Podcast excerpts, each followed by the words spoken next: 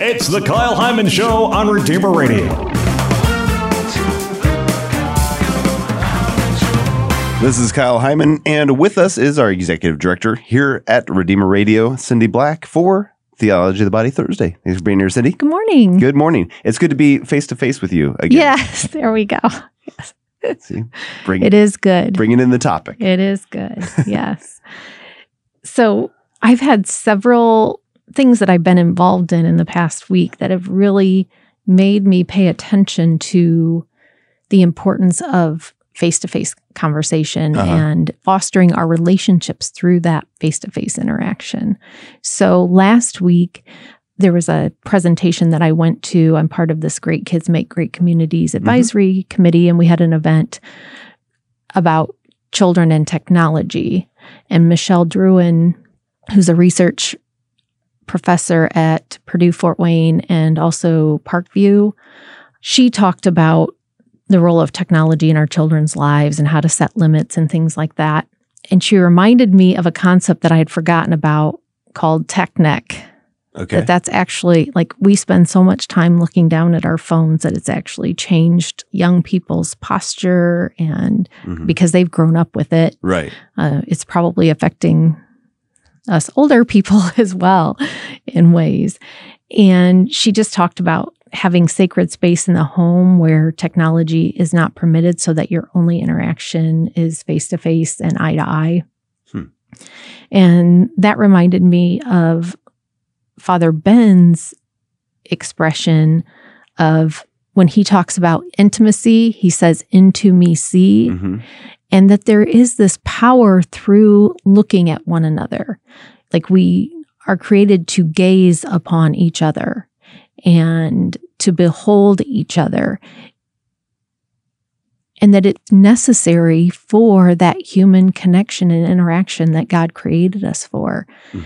And when we're deprived of that, it takes its toll on our relationships.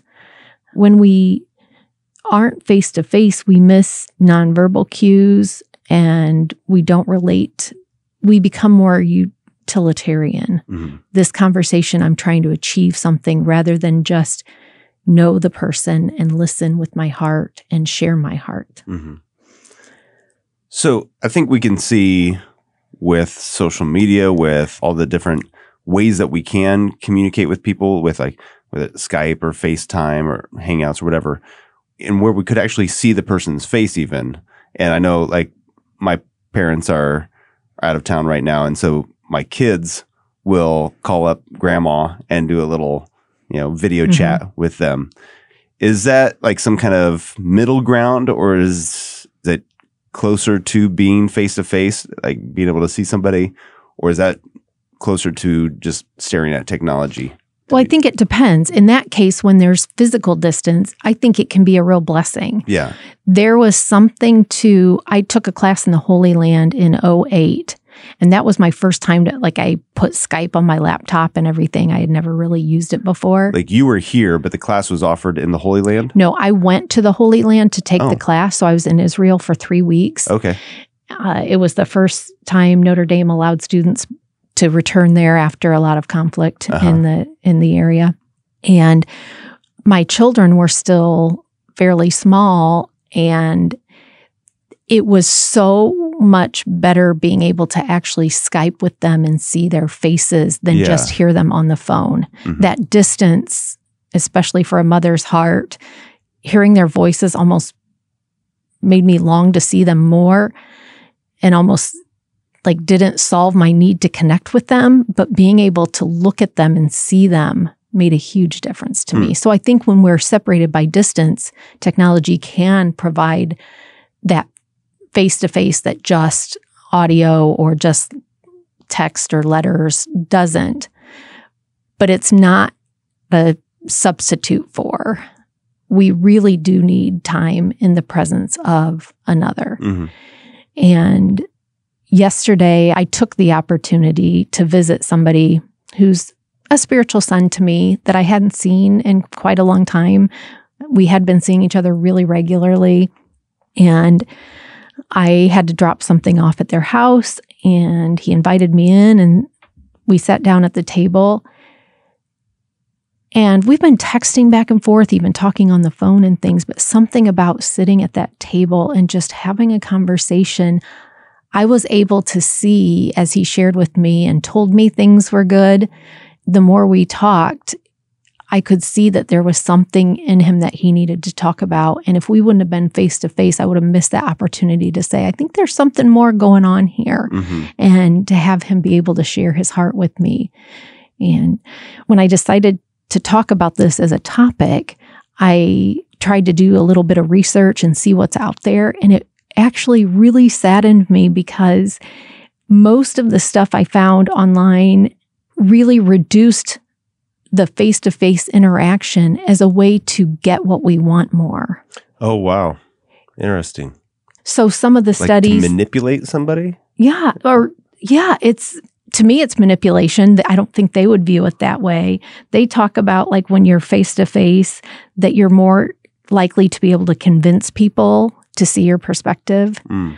If you have face to face meetings rather than a phone meeting, you get better decisions.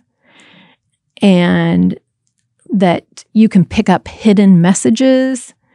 You can mirror people more so that you can be persuasive to Uh-huh. them. And it really kind of discouraged me that it wasn't about the sake of the other. It was it was about getting ahead or being more productive. Right. It wasn't for the simple fact of knowing and being known. And that's really what we're created for. We're created for this mutual self gift in a loving relationship with God and with one another.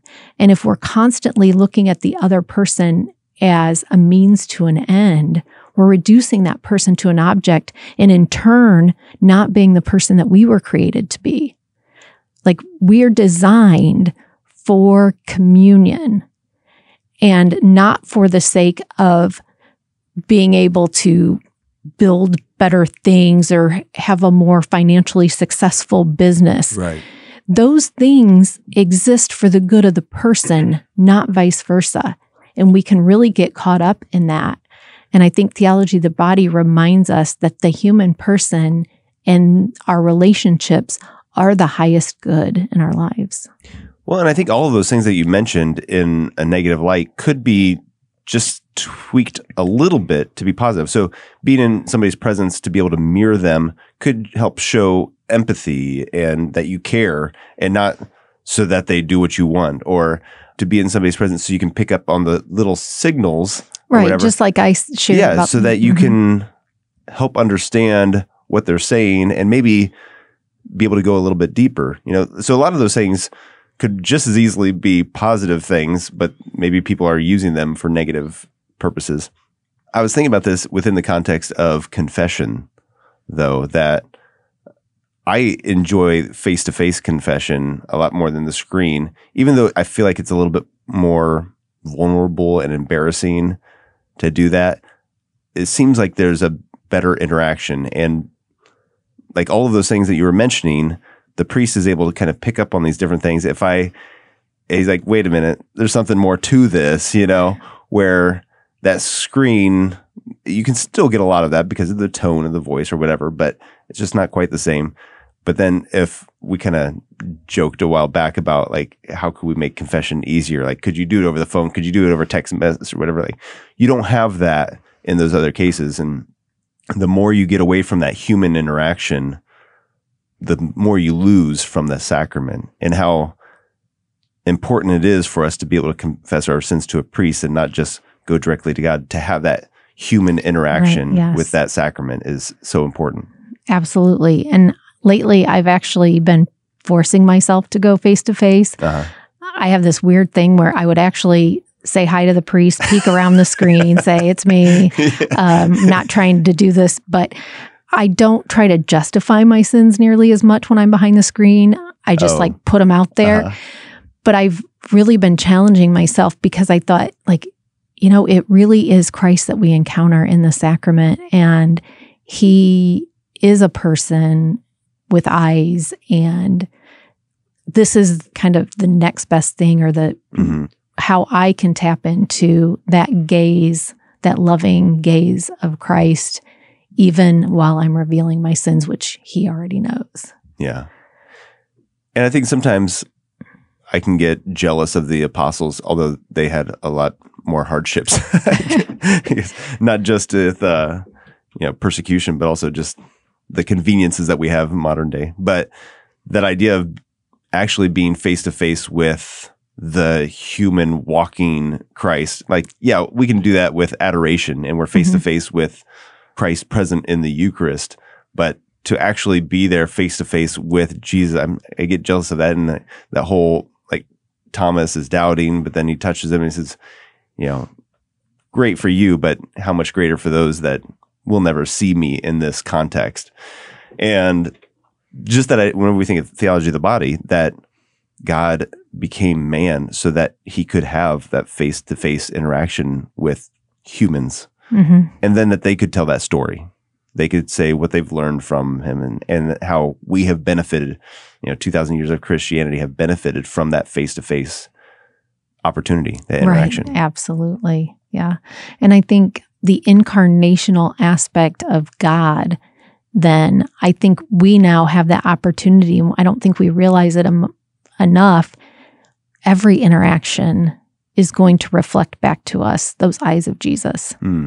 That every person that we encounter, we can have a tendency to think that, you know, when we encounter somebody who doesn't have any faith at all, or maybe doesn't seem like they have a lifestyle that we can relate to at all. I think sometimes we can approach it as, you know, I know Jesus and I go to mass and I've got this prayer life and Mhm.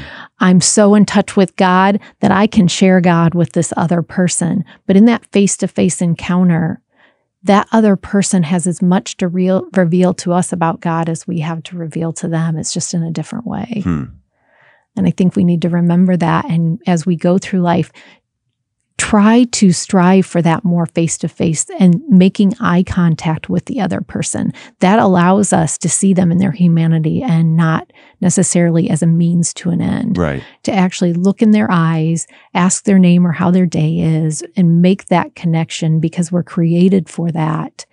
And the other things in our life that pull us away from that actually are supposed to be fostering what we were created for, Right. which is that communion with God and with one another. Well, and that can be the friends that we've been, you know, talking about getting together, and then we never actually Mm-hmm. do that, and just say, "Hey, hey, let's sit down, have lunch together, coffee, whatever." Or it could be the stranger that we run into, and we are face to face with them, and are we recognizing Christ in them? Are we having an interaction, or is it just a, a Exchange. person that you yeah. cross paths and and you kind of almost use them as like you're here to give me this service of whatever Right, means cashier or whatever, Yes. and not as a human being that has a has a story, has a Mm-hmm. has struggles and and has God present in them. Yes. So, good reminder. Thank you so much, Cindy. Thank Appreciate you. It.